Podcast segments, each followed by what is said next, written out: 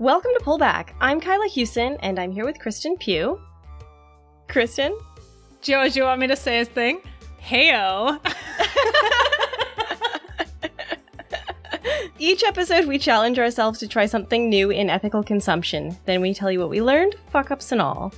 This episode, we have invited back a previous guest, Alexandra Sunders Singh. Hello. Hi. We invited you here to talk with us about forced labor. So it's going to be a real um lighthearted and fun episode probably, right Kristen? Not a downer at all. Not a downer Yeah. at all. right. Uh-huh. Yeah, that's how we get people to stay to the end is we fib. so, we're not going to go into our challenges this episode, but we will on a follow-up episode because forced labor, it turns out, is huge, and we didn't want to record a three-hour podcast episode. You're welcome, listener. So Kristen's going to, I think, lead the charge on uh, the research that she's done, and hopefully Lex is going to have some interesting things to add because she is very knowledgeable. And if you guys missed our episode on food history and sugar, we strongly recommend it. And now we're going to talk about something that's just as depressing, probably more so. uh, before we do that, though, I just want to uh, remind everybody of Lex's amazing credentials. So, Lex is currently a second year PhD student in the Department of History at the University of Illinois at Urbana Champaign. She also has a BA and an MA from the University of Toronto. So, Lex, are you super into the Raptors uh, comeback right now? Oh, oh my god! I almost had a full-on heart attack in my apartment last night. I was, I, I'm not sure if I was slow motion or fast motion dying. I was certainly dying on my couch in my apartment. and when the basket went in, I was like, oh. and then I proceeded to watch like 47 million hours of Raptors highlights that I text forwarded to everyone that knows me. um, so it's gotten to the point where in my cohort, uh, I am the person that just when there's any Raptors trivia or fun things on Twitter, my cohort now knows to send them to me for comment. like the Raptors PR department in Champaign. Love it. Uh, for people who may not have uh, been into the basketball playoffs, uh, the Raptors very behind at the time of recording. They were um, they had just come back to get one victory in their series um, after this very dramatic buzzer beater. Everyone in Toronto is very excited about it. Uh, See, I learned a thing just Uh, now. We're already learning at the start of the episode. I learned that basketball is on. Wait, what? I'm sorry. It's the only thing that's good. All other things that are good are pre recorded and could come to an end at any moment with no schedule for recording more. That's true. That is absolutely 100% true. Thanks, world. Except pullback, obviously, which we are recording now. yes. a close second to the NBA playoffs. That's what we always say. Um, yeah, so maybe we'll dig into forced labor because we've already tricked people into thinking this was going to be a lighthearted episode. uh, so I want to start by um, actually just taking an excerpt from an Amnesty International report because I think a lot of the times in our podcast we focus on statistics, and so I want to just read a situation. Um, and I think it's one that's pretty emblematic of how forced labor happens today. But I'm also curious um, to hear from Lex if it has sort of any touch points to things that you've read about in your sort of history research. So here we go. When Suresh, aged 39, first considered leaving his village in Sunsari district for a foreign job, he hoped that it might be a life changing experience that would set him and his family up for a more secure financial future. His first step was to contact an agent in his village who knew about job opportunities abroad. The agent had good news. He could offer him a work in a Malaysian glove making factory. Pay would be relatively high at 420 US dollars per month, and conditions would be good with one day off every week, safe working conditions, and clean accommodation.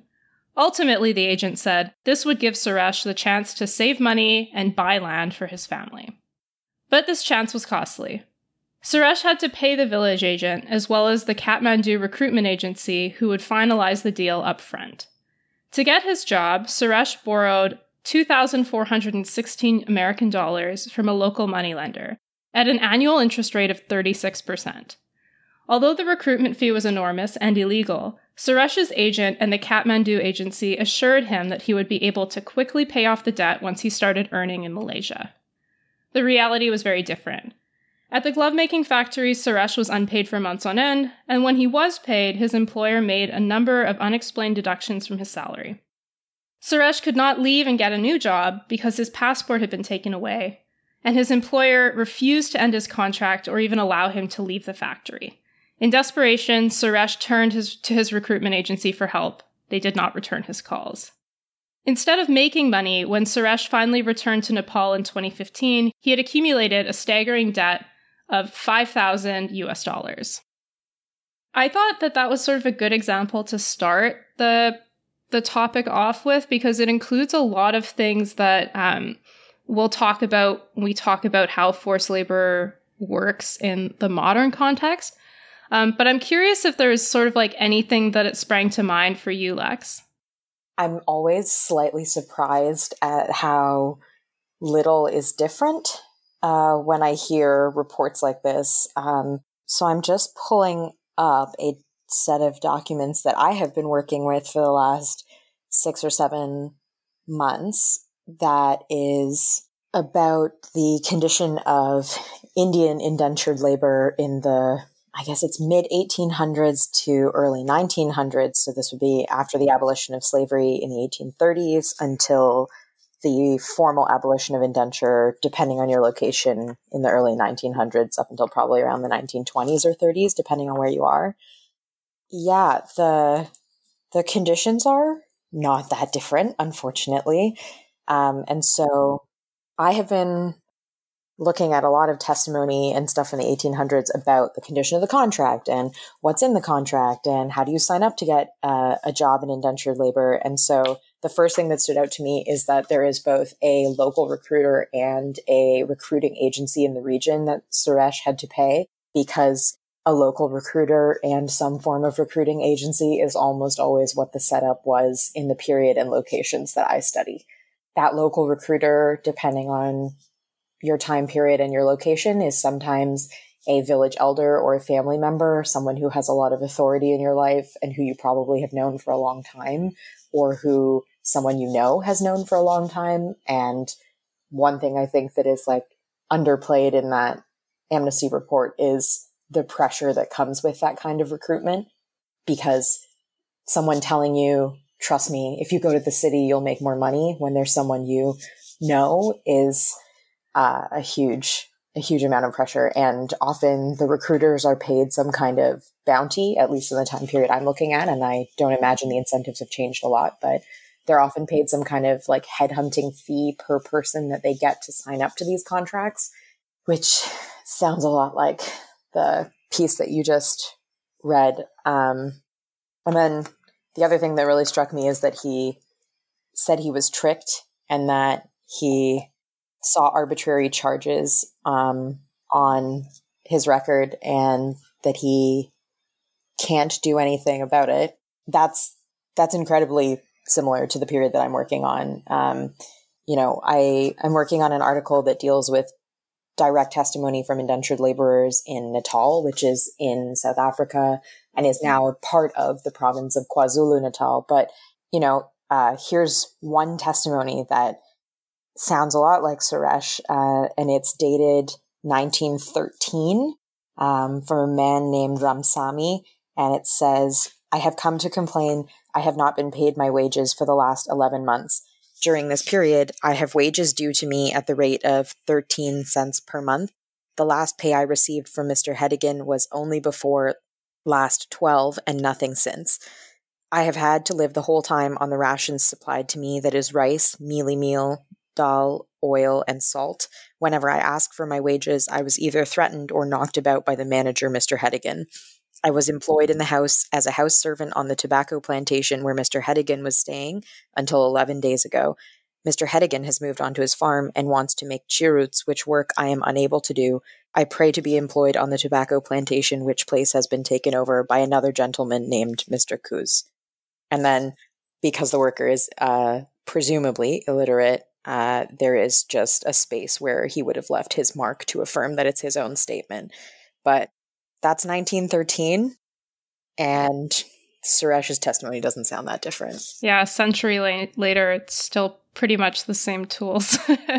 so I I guess that um that in itself is really telling. You know, um, forced labor is a problem that I think a lot of people assume has mostly gone away today, and it really hasn't. So that's one of the points that I'd like to make through this podcast. Um, but first, I suppose it makes sense to kind of break it down by talking about what forced labor is. Um, so please feel welcome to chime in at any point, but I'll just uh, talk a little bit about the definition of forced labor. So, forced labor is a form of modern slavery. Uh, according to the International Labor Organization, forced labor is basically all work or service that is extracted from any person under the menace of any penalty and for which uh, the said person has not offered themselves voluntarily. That definition has basically two components. The first one is that there has to be the menace of a penalty. So that penalty can be anything from penal sanctions or a loss of rights and privileges. Um, it can also be physical violence or restraint, but there are also sort of more subtle forms of penalty that can be applied, including denouncing victims to the police or to immigration authorities. And penalties can also be financial, so debt bondage, we saw that in the example of, of Suresh, and uh, wage theft, which is also sort of a common feature of forced labor. In other cases, people may have their documents confiscated. So that's the that is the first component of forced labor. The second one is the involuntary nature of the work, and these two things kind of go hand in hand. But for this criterion, uh, the ILO looks at things like um, what is the method and the content of consent? Uh, were there any external constraints or was there indirect coercion? And is it possible to freely revoke given consent? It's often the case that victims of forced labor enter these situations initially on their own accord, and then later they discover that they're not free to withdraw their own labor. Um, I thought it was interesting that the ILO definition excludes prison work, which I just found to be kind of telling. you know, that there's something in there about international organizations uh, and politics. I don't know who negotiated that, but feels like it should count. That's interesting, leaving prisons out. Yeah and very pertinent to the current situation, uh, especially if people listening have followed um, the way that California, California fights its wildfires using prison labor, um, and how those same prisoners, even with the qualifications they had been forced to gain through that labor, uh, are then not entitled to be firefighters when they're released because you can't have a record and be a firefighter. Whoa, that is. That's really That's super fucked up. Yeah. yeah, it turns out that if you manage to get an important qualification like that that could set you up for financial stability and participating in your community, you uh you might just literally not be allowed to. Isn't rehabilitation like the whole point of prison? No. Oh my god. no, I know it's not. I know it's not. But isn't that like the argument? yeah. I mean, obviously, in the United States, the whole point of prison is to make a profit, but. oh, yeah. Yeah, it's, I mean, the world is a dumpster inferno at this point. Um, anyway, I just thought that was an interesting omission. Uh, forced labor, it includes a, a few different things. So, slavery, I think we had been talking about this in the sugar episode, but slavery is a type of forced labor, but it is uh, not all forced labor. Um, there are also bonded labor and debt bondage that are sort of slightly different categories. And one line of debate, at least that I, as far as I was able to find out in my authoritative Googling this week, um, is like, does forced labor constrain the topic too much? Like, should we really be talking about all forms of unfree labor? Um, is sort of another line of debate. Lex, do you have a good um good way to distinguish forced labor from like slavery specifically? I mean, so interestingly, in uh, the circles that I'm like reading and investigating in, um, you know, it it super depends on location. So first of all, in North America, we tend uh, towards a not a binary, but we tend towards a sort of systematic categorizing of labor that really puts chattel slavery in North America at one end of things and everything is sort of arranged along the spectrum according to how much it lines up with that experience. One thing that that does is it makes it a little bit easier for people to have a heuristic in their head in the North American context of what forced labor has looked like on the land we live on now um, over time. But what that does do, uh, and what is the subject of a lot of some polite and some not so polite debate uh, in academic circles, at least, is that obscures a lot of other forms of uh, enslavement and forced labor that have existed in other regions and in other time periods.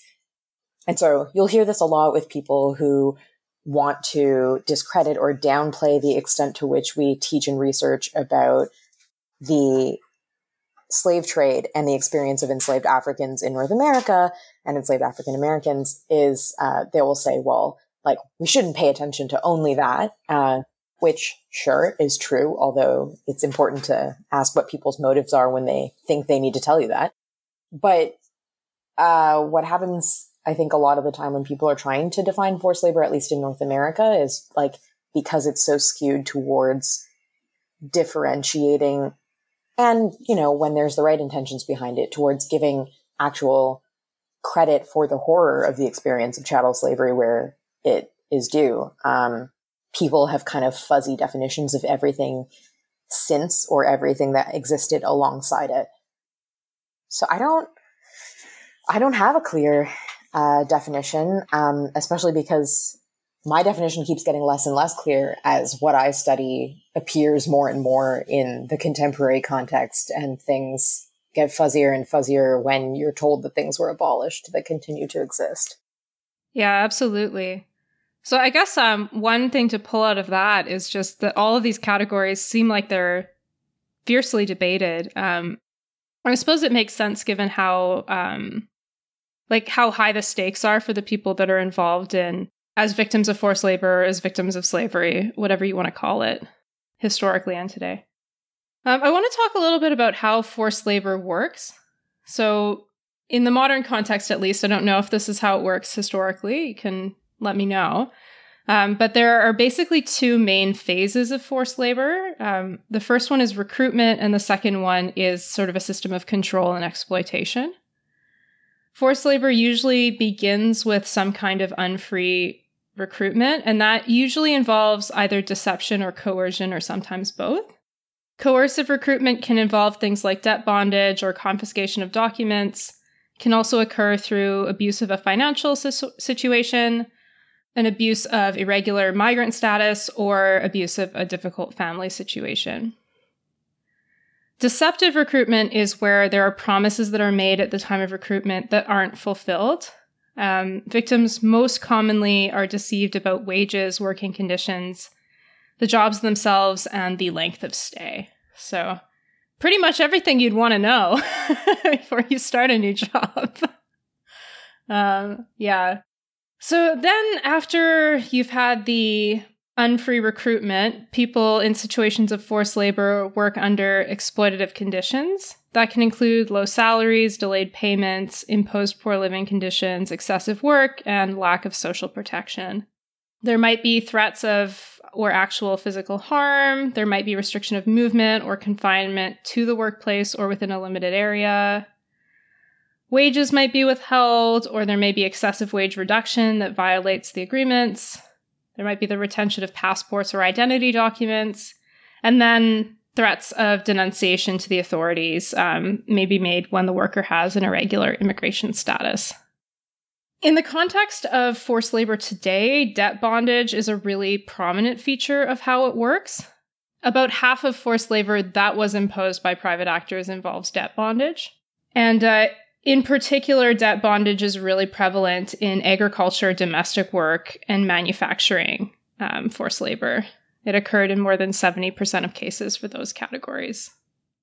Just a quick note as well that um, forced labor is different from substandard or exploitative working conditions. So you can have a situation where somebody may have like egregiously unsafe working conditions, um, or maybe working for what we wouldn't call a living wage, and those might be things that we would oppose, but may not necessarily mean the person is, um, you know, categorized in the context of forced labor. It has to do with those two um, things that I talked about before, right? There has to be a menace of a penalty, and the, the work has to be involuntary. Yeah, see, like based on those two factors, I would personal I like I would include prison work. Uh just a like a little teaser for when we eventually talk about my challenge. My challenge does involve discussing prison labor a little bit. So um you know, tune into that on our future episode and uh, you'll see kind of where I fall on that but I I would say it that's forced that's forced labor you're being forced to do it and you're definitely being punished if you don't yeah I mean I think um depending on the prison context like I can see a world in which you have a prison where you could set the conditions for voluntary labor but I think you're right that definitely in the context you were talking about it's forced labor um but even in sort of like I mean, we're talking about the California wildfire situation. There's, I mean, maybe it's not forced labor, but it's not particularly free labor either, you know? Maybe there's a murky ground there. I feel like everything here is murky. One thing I would say uh, that I've found as I research is I think I had a much stronger attachment to to trying to blend the the boundaries on what different types of forced labor uh, are when I started researching this topic a couple years ago. And now, after a year and a little bit of research, like one thing that has really struck me as I have attempted to broaden that research and as I've taken more classes that have to do with slavery, for example, is that the arbitrariness of these boundaries is not historically arbitrary um, because all of these definitions of what forced labor is the conversations around those, at least in the North American and often the European context, really start emerging uh, in the anti slavery years and in the years where uh, abolition occurs in various European empires. You don't need to say what forced or unforced labor is when you're allowed to enslave someone.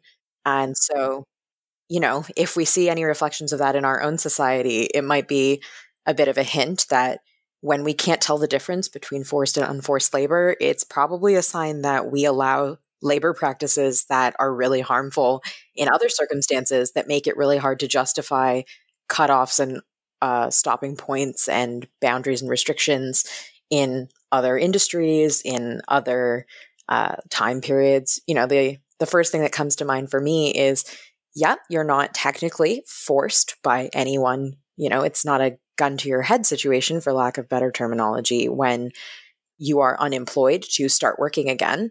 But if I am compelled by circumstance to provide for my family by getting whatever job I can get my hands on, especially in the era we're living in now with COVID layoffs and uh, companies closing down, it's not much consolation or solace to me that I am quote unquote free if my tipped minimum wage in many US states is below $5. Yeah, absolutely. Yeah. Here, here, well said. and this has been an advertisement for tipping 30% or more during COVID. Like or an advertisement for getting rid of tipping altogether and just paying a living wage. yes. Oh man, Kristen loves the no tipping uh, topic. My thing is maybe maybe in theory we should have should not have tipping, but until we m- raise the minimum wage by a lot more, don't be the person that doesn't tip and says it's on principled grounds. That's where I stand. For sure. Uh, all right. So I think it's probably helpful to also talk about what the scale of forced labor is. Um, and like with the caveat that this is the be- to the best of researchers' abilities, it's very hard to actually measure this kind of stuff because by nature it's sort of underground. But in total, there are an estimated 40 million people around the world who are in modern slavery. And that is roughly the same as the population of Canada. So you think about the entire population of this country, spread that around the world, that is the scale of modern slavery. So, modern slavery includes forced labor as well as forced marriage. If we're just talking about forced labor, that's a slightly smaller but still quite substantial amount. Um, at any given time, an estimated 25 million people are victims of forced labor. So, to give you context on that, that is roughly the same as the population of Australia. And that's just at any given time. So, if you if you look at it from a slightly different perspective and ask like who has been affected by forced labor in the past 5 years, that figure gets a lot bigger. One estimate found that approximately 89 million people experienced some form of modern slavery in the last 5 years. Whoa. Yeah, it's a lot. so those estimates are from a study called the Global Estimates of Modern Slavery and that was a a report that was done by the ILO and a couple of other organizations. We'll link to it in the show notes. Somewhere between 83% and 90% of the world's forced laborers are working for the private sector. So it seems like at one point, a lot of the discussion internationally about forced labor was really focused on state imposed forced labor. But actually, I mean, that, that is definitely something that happens. But most of the forced labor that we're talking about in like a present day context is happening through private actors. It's not states imposing forced labor on people. It's primarily, you know, capitalists. Yeah, it's it's a capitalist forced labor. it's estimated that forced labor generates annual profits of about 150 billion US dollars. So it's very profitable. gross. Gross, gross, gross, gross, gross. Yeah, I do want to briefly talk about state imposed forced labor, even though um, it's a small proportion of it, because I think it is important to note that it does occur, and it, and it is slightly different from other forms of forced labor. There are about um, at least 2.2 million people worldwide trapped in state or rebel imposed forms of forced labor. You can kind of think about like one example of that is child soldiers. Um, we also, in our fast fashion episode, talked about the Uzbekistan government's um, connection to forced labor in the cotton industry. And then I'm sure people have heard about um, you know, Chinese re- education camps and the Uyghur Muslim population, uh, which has a lot of forced labor in it. So those are all examples. Uh, but there's one that I hadn't heard of before that I want to give a little bit of attention because it's really fucked up. Not that the stuff we're talking about isn't fucked up. This whole episode is just fucked up things. Uh, but North Korea apparently, North Korea apparently has what they call an overseas worker program, so apparently, North Korea sends somewhere between 50,000 and 120,000 of its citizens um, to work overseas. And basically, what happens is they'll send these workers out, and the government then receives somewhere between 70 and 90% of the wages that these workers make um, just to sort of prop up the regime. So that's that's fucked up. well, and I just quickly googled the population of North Korea because I was like, holy shit, 100,000 people is a lot. And their population's only 25 million. So, yikes. Yeah, that is not an insubstantial proportion. That's messed up. So, what happens to these people who are sent away? So, they're sent to work in. There are a couple of dozen countries that receive North Korean overseas workers, but most of them end up going to China or Russia. Sure. Yeah. And they end up being employed mostly in mining, logging, textiles, and construction.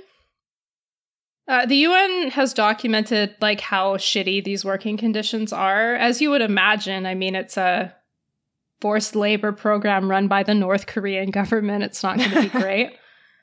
but yeah, the workers basically they don't know the details of their employment contract.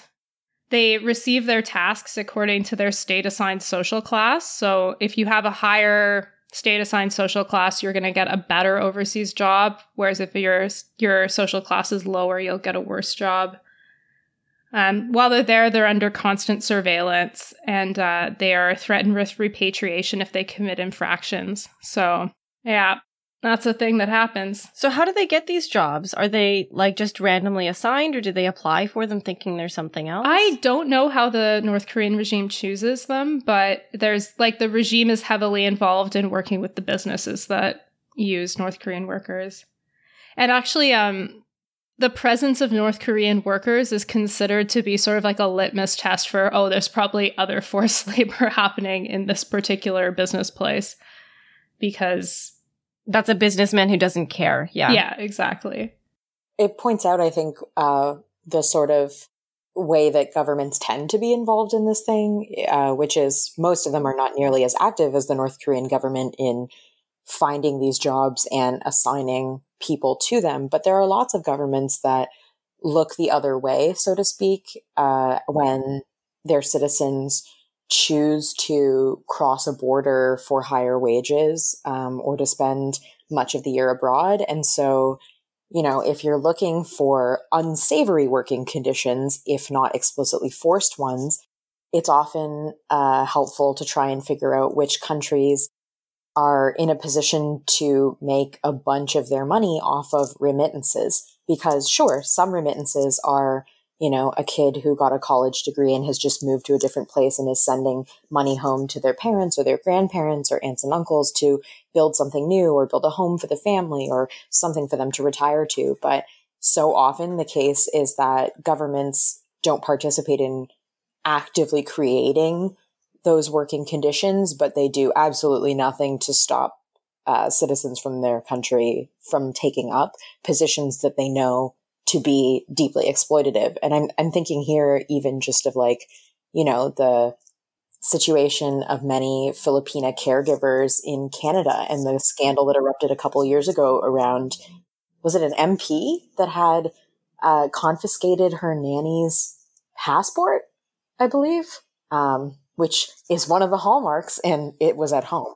I, I don't remember who um, the person that was involved with that was, but yeah, it's I mean, it's for a more recent example, you can look at well, it's not necessarily forced labor. There are probably instances of forced labor, but the situation of like seasonal agricultural workers, the extent to which we're not protecting them from COVID, I don't know. I just, it seems likely that we're not protecting them in other ways as well. Yeah, absolutely. If people want to hear more about um, how messed up the COVID situation is for seasonal agricultural workers in Canada, Front Burner is a great podcast that recently did an episode about that. That was, yeah, just really, it was really eye opening and also not like, I don't know, deeply surprising because everything sucks everywhere.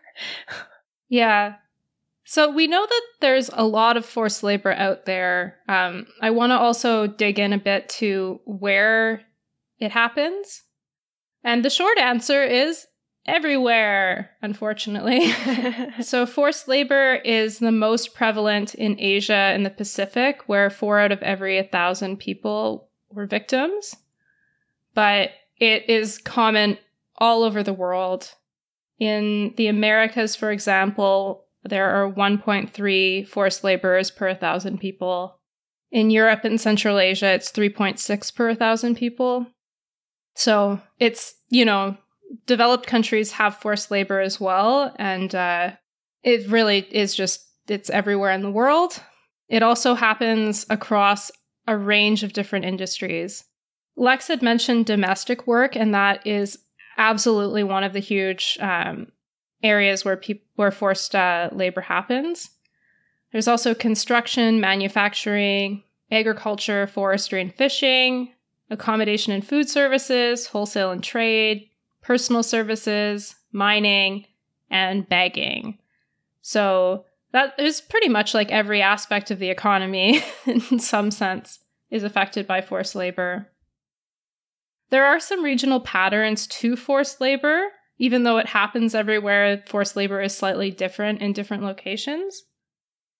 So, in the Middle East, for example, forced labor is most often for domestic work, um, whereas in developed economies, forced labor is more common in sectors like agriculture, construction, and manufacturing. It's interesting too to the regional variation, it, or like the pattern of what people are engaged in in forced labor, because so many regions that have forced labor now have a history of colonization, of not being allowed to control their own economies, of like a suppressed education sector that limits opportunities for their people, which leads to a much easier ground for things like debt bondage to take place, even if there aren't already um, cultural scripts around debt bondage or the way that you resolve um, labor issues that might add to the mixture of things that make forced labor possible or easier in those settings. And so, like, you know, it wasn't super surprising to me when Suresh's example was a factory in Malaysia. Um, and part of that is that I, you know, I, I focus mostly on the Indian Ocean world in my historical research. And so I try and stay aware of the legacy of the practices I'm studying in the present. And Malaysia is one of the places I study. But also, uh, you know, Malaysia was a place that has had circular labor migration for hundreds and hundreds of years.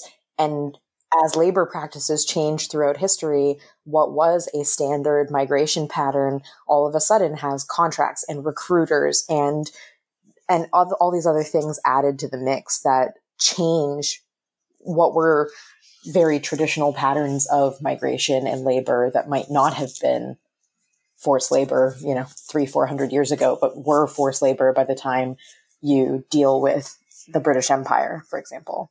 Yeah, absolutely. Um, yeah, I, I just want to stress how much um, like forced labor really happens across a range of industries. There was an American study that looked at, um, they tried to sort of categorize all the kinds of sex and labor trafficking that happens in um, within the United States based on data from a human trafficking hotline. And they found 25 different categories of work. Um, and a lot of them were related to sex, but um, a lot of them were sort of just across all areas of the economy. The US Department of Labor has a big list of uh, products that are made using forced labor, but they identify five that are sort of the the goods with the most forced labor listings, and uh, those are bricks, cotton, garments, cattle, and sugarcane. So, two episodes we've already done, Kyla. bricks next. Bricks next, yeah. In terms of who is affected by forced labor, I think it's really important to note that more than two thirds of modern slavery victims overall are women and girls. So it's about 71%. It is true that some of this isn't forced labor. Um, so some of it has to do with um, forced marriages. And it also is because um, forced labor in the commercial sex industry is overwhelmingly women and girls. It affects women and girls 99% of the time. So we will probably have to do an awkward episode on pornography at some point, Kyla.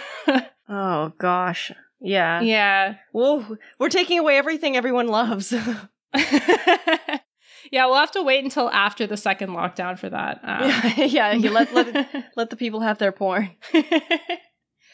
but yeah, even when you take away sort of like um, sexual forms of forced labor, women and girls still make up more than half of forced labor victims, which, at least for me, went sort of against what I was imagining in my mind when I was imagining forced labor.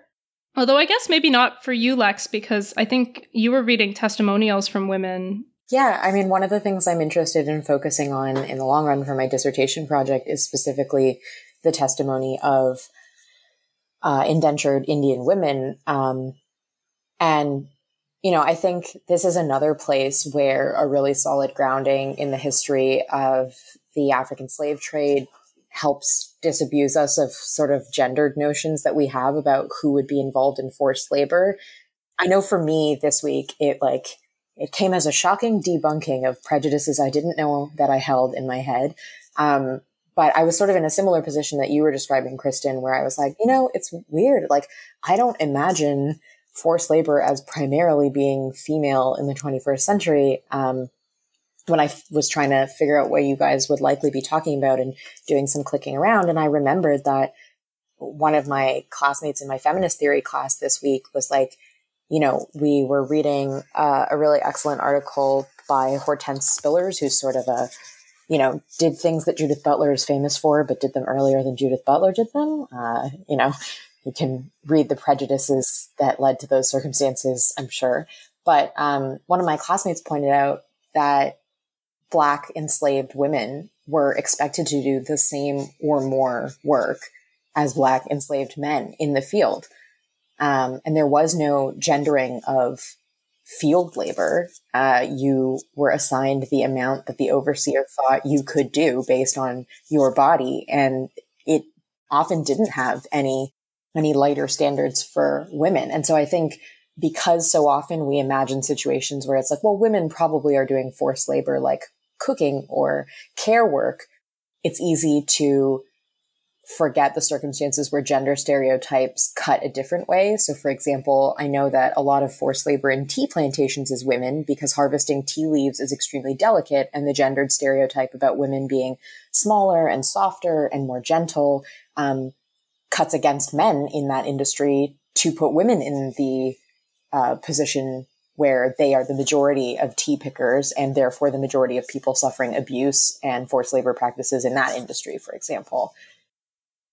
Yeah, absolutely. I mean, having said that, it there are still more men in certain um, industries for forced labor. So it like mining, construction, and agriculture. Those do still tend to have more men affected than women. Um, but definitely women are still engaged in forced labor in those contexts as well. And I think it's important to, to remember that for sure. Victims of forced labor also tend to be younger than the workforce overall, which I, I think makes sense. Um, and uh, about a fifth of forced labor victims are children. So, yeah, that's fucked up. Ugh. Yeah, the other thing that I found uh, shitty slash interesting is that so sexual exploitation is only about a fifth of all forced labor in terms of like the number of people that are involved. Um, but in terms of the like profits that are extracted from forced laborers, um, forced sexual exploitation makes up two thirds of those profits. So it's an extremely lucrative form of exploiting people. That's disgusting. Yeah. So Sexual exploitation makes an average annual profit per victim of about 22,000 American dollars a year. Whereas, like in the construction industry or agriculture or domestic work, it's all under $5,000 per person. So it's, you know, highly profitable way of completely fucking up a person's life. And then on the other hand, um, you know, agriculture, fishing, forestry, um, it is not as profitable per person, um, which is a really fucked up thing to say. Um, but it it affects a lot more people. So approximately 3.5 million people in 2014 were in sort of that like agriculture, fishery, forestry um, area, and were in conditions of forced labor. So there are sort of two foundational causes of forced labor, uh, and those are poverty and globalization, those two things together create a lot of forced labor. But those are pretty broad concepts, and I think it's sort of beneficial to get a bit more specific about it. Uh, so, I want to talk about six different dimensions that make people vulnerable to forced labor uh, restrictive migration regimes, economic vulnerability, sexism, state fragility and conflict, authoritarianism, and capitalism. Our good friend, capitalism. No one's good friend. um, so, restrictive migration is sort of the first one. And forced labor is really closely connected to migration and, and in particular to human trafficking. So almost one in every four victims of forced labor are exploited outside of their country of residence. Um, which it, I don't know, Lex, is that um, is that something that has changed? Do you think, or has that? I mean, I know colonialism has huge sources of migration-based forced labor, but in context before that, did it used to be more localized? Do you think, or has it always been migration linked? You know, I, I'm not actually sure. I, I feel like my anecdotal guess would be that it's been migration linked, if only because it's much easier to other and dehumanize someone you don't see every day. Um, and so I think, you know, the history of racism, the history of migration, the history of forced labor, those things are also connected for those reasons. Um, but, you know, uh, one thing that I think is important is to break down what we mean by migration, um, because so often in the circumstances that I'm studying, uh, I do mean crossing two to three oceans. But sometimes in the circumstances that I'm discussing, I'm talking about someone moving seasonally from, you know, North India to Sri Lanka, which, you know, I don't know that that is always what people have in their head, or even people migrating from, you know, a set of northern provinces in one country to the southern provinces based on the agricultural season. And so I think migration sometimes it's literally across the globe, uh, and a lot of the times it's it's not, and it's just the abusive changes in an existing migratory regime that exists, like that pre-existed the labor conditions we're discussing now. Yeah, that's true for sure. Um, and yeah, you're you're totally right. A lot of the cases, um, forced labor may involve migration, but not necessarily even across national borders. It can just be to sort of like different parts of a country. One of the points that I came across a fair bit in my research was um, that really this is all linked to sort of our our regimes around limiting migration, right? So if I mean take the like the situation of seasonal migrant workers or temporary foreign workers, um, if there was sort of like um, a less precarious way for people to do that work and if there was a clearer pathway to citizenship the argument is that like um, people would be a lot less vulnerable to forced labor because they w- wouldn't create those vulnerabilities that people could exploit to coerce people into doing low paid work unsafe work working for longer than they had planned to things like that. Um, so yeah ultimately forced labor is linked to migration in part because there's a high degree of risk that's associated with migration um, and that's especially the case for migrant women and children.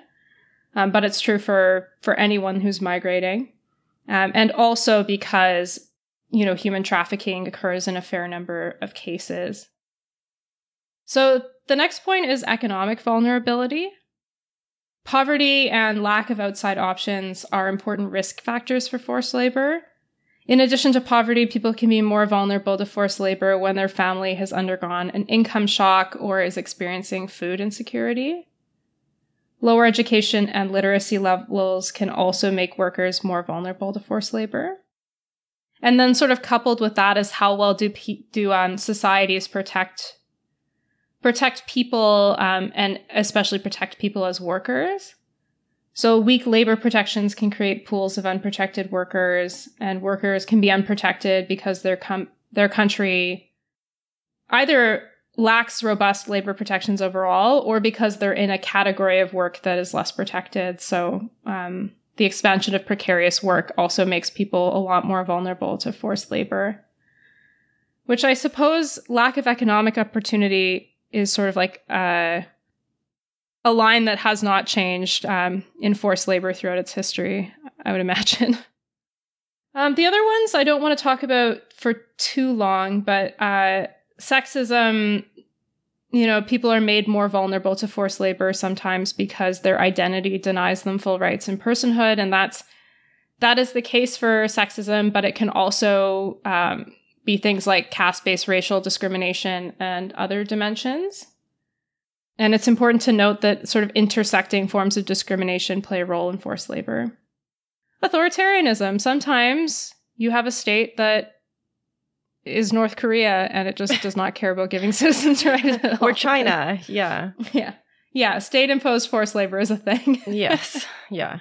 Yeah. On the other hand, you can have a state that doesn't have enough control. So when a state is in conflict or if um, there's a state that's really fragile, that can create opportunities for you know criminal organizations to carry out illegal exploitation of workers because the state isn't able to actually protect people from things that might be illegal on the books and i think that goes to especially in the era we're in with how quickly climate change is uh, advancing um, although this is historically true as well that like one of the reasons uh, certain regions are hit harder than others with epidemics of people leaving the region um, and engaging in forced labor tends to be because of a regional agricultural crisis. You know, um, the monsoon fails that year, and the region that is normally the breadbasket is now in a drought, and uh, there are no crops stored up, or there isn't a robust social security system. And so the region that is often the agricultural heartland is suddenly a sending region for um, migrants who would otherwise have been gainfully employed and stayed in the region that they live in.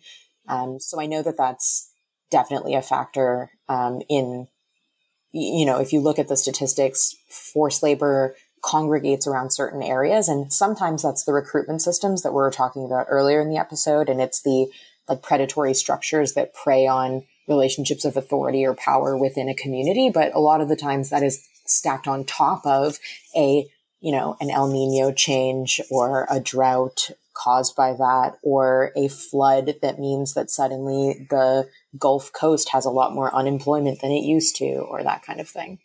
Yeah, so I guess the secret seventh dimension is climate change. oh, it's always climate change. climate change and capitalism are our nemesis on this show. yeah, and on that note, uh, we'll just talk about the last one. Several facets of our global economy create pressures within the markets for exploitable forms of labor, and those ultimately create the spaces for forced labor. There was a good report that I read by Open Democracy and the Sheffield Political Economy Research Institute, and they looked at four of what they call demand side causes of forced labor. But to me, they were just like, this is like, these are four shitty things about capitalism that create forced labor.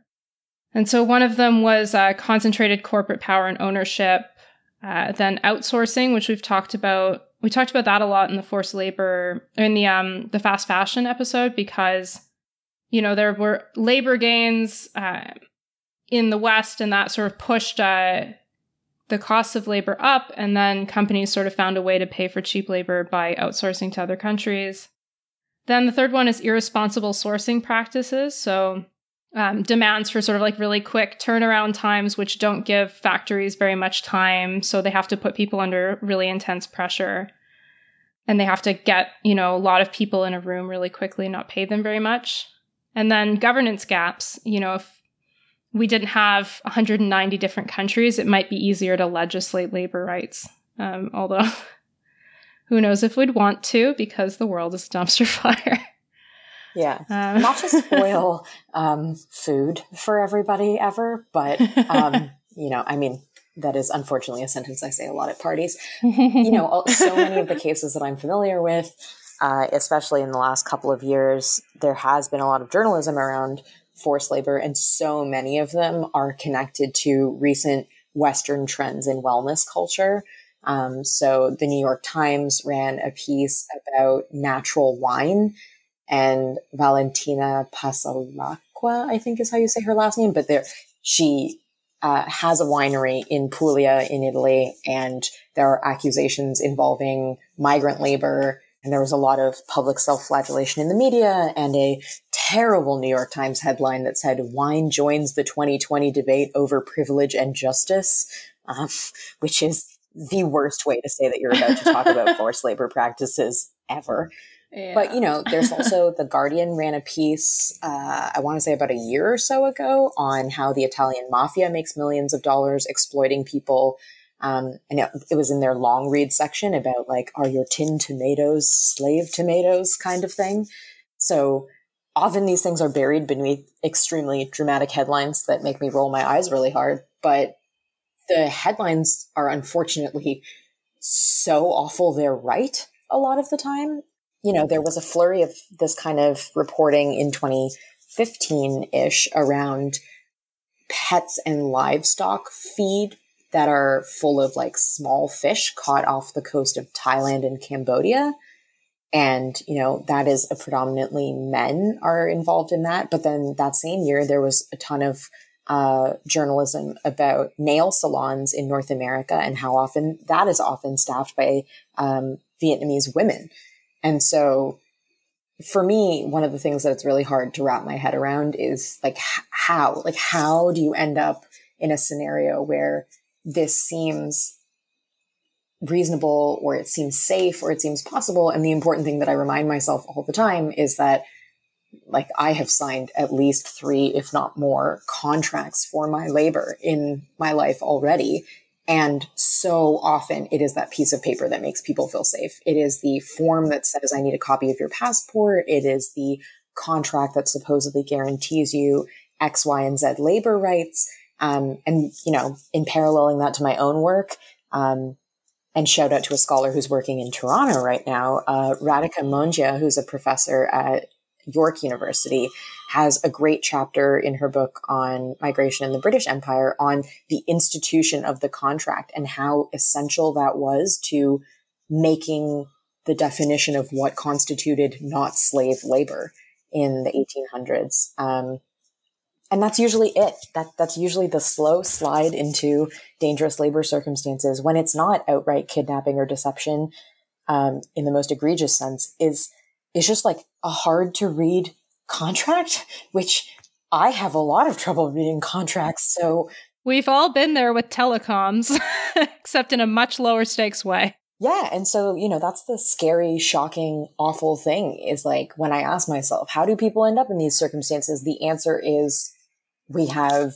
not that good regulation and your employer can say a lot of things in your contract and you feel forced to sign it because if you don't, you, in my case, if you don't, you can't pay tuition. But that is like worlds away from the circumstance of if I don't take this job, can my mom get her medical treatment? Can she even go to a hospital to find out if she needs it? Can my siblings go to school? And in a, you know, in an empathy plugging exercise, um, because in my recreational time, I also read depressing things because work just isn't enough. Um, there's an amazing, amazing novel I read uh, this winter. It's called We the Survivors. It came out in 2019 by a um, Malaysian author whose name is Tash Aw you know, he spent his whole literary career kind of exploring migration and class tensions and that kind of thing. But this book specifically focuses on social class in contemporary Malaysia and a working class protagonist who is engaged in a bunch of murky labor practices, sometimes the exploiter, sometimes the exploitee. And the novel is narrated to someone who could have ended up in that position, but you know, by virtue of the birth lottery, ends up a PhD student interviewing someone in that position instead of the person in the terrible position themselves. And I, you know, I'm sure readers of your podcast uh, are, you know, like me in that they have a hard time imagining the slow slide into what makes it okay to treat another human that way. And I will say that this novel, it really, really forced me in a different way to take a look at like you know, I think I would never do that to another person, but have I ever been desperate enough to know? Yeah, it sounds like a really interesting book. I love that you're on both of the podcast episodes you've been on, you've recommended really great reads for people. It's nice. yeah, every episode of Pullback now comes with a book recommended. Lex should just start a book club. oh, I'm like I'm two procrastinations away from starting a Substack newsletter where I just recommend things I'm reading. I would 100% follow that. All right, good to know. Good to know. Well, on that note, uh, Lex, is there anywhere you want people to follow you? they can learn more about all of your very interesting research. yeah, um, I should tweet more about my research than I do, but you can find me on Twitter at a.T. Sundarsingh. So it's a capital A, a capital T, and my last name, capital S U N D A R S I N G H. It's very long. well, we'll link to it to make it easy for people. But yes, you can find me on Twitter at, at A.T. Sundarsingh. My Instagram has become a refuge, and so it is locked. Um, and so only, you know, I think only you guys get to see the food that I use to distract myself from my depressing reading. But, um, but I sometimes put pictures of things that I'm eating on Twitter when I feel really proud of them. so maybe there'll be more of that as we enter our second winter quarantine. Oh no! Oh no! Don't say ready. that. Oh. Okay, well, ugh. you can follow us on Twitter at Pullback Podcast. And I know that this episode sounds like we ended on a really like this this episode is pretty bleak. It's like here's all of the shitty things. Um, the end.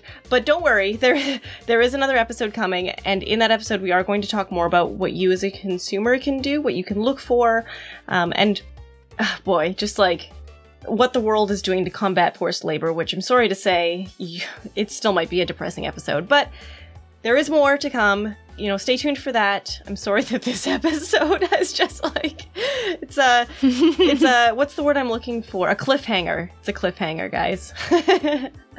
Thank you for joining us, Lex, on this one. You were really helpful. Mm-hmm. Thank you. Thanks for having me. All right, we'll catch you guys next time.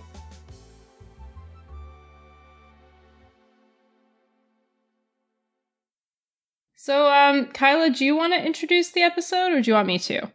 Um, I will do it, she said assuredly. okay, hang on. Uh, da, da, da, Entertain me with my singing, because I can't make faces.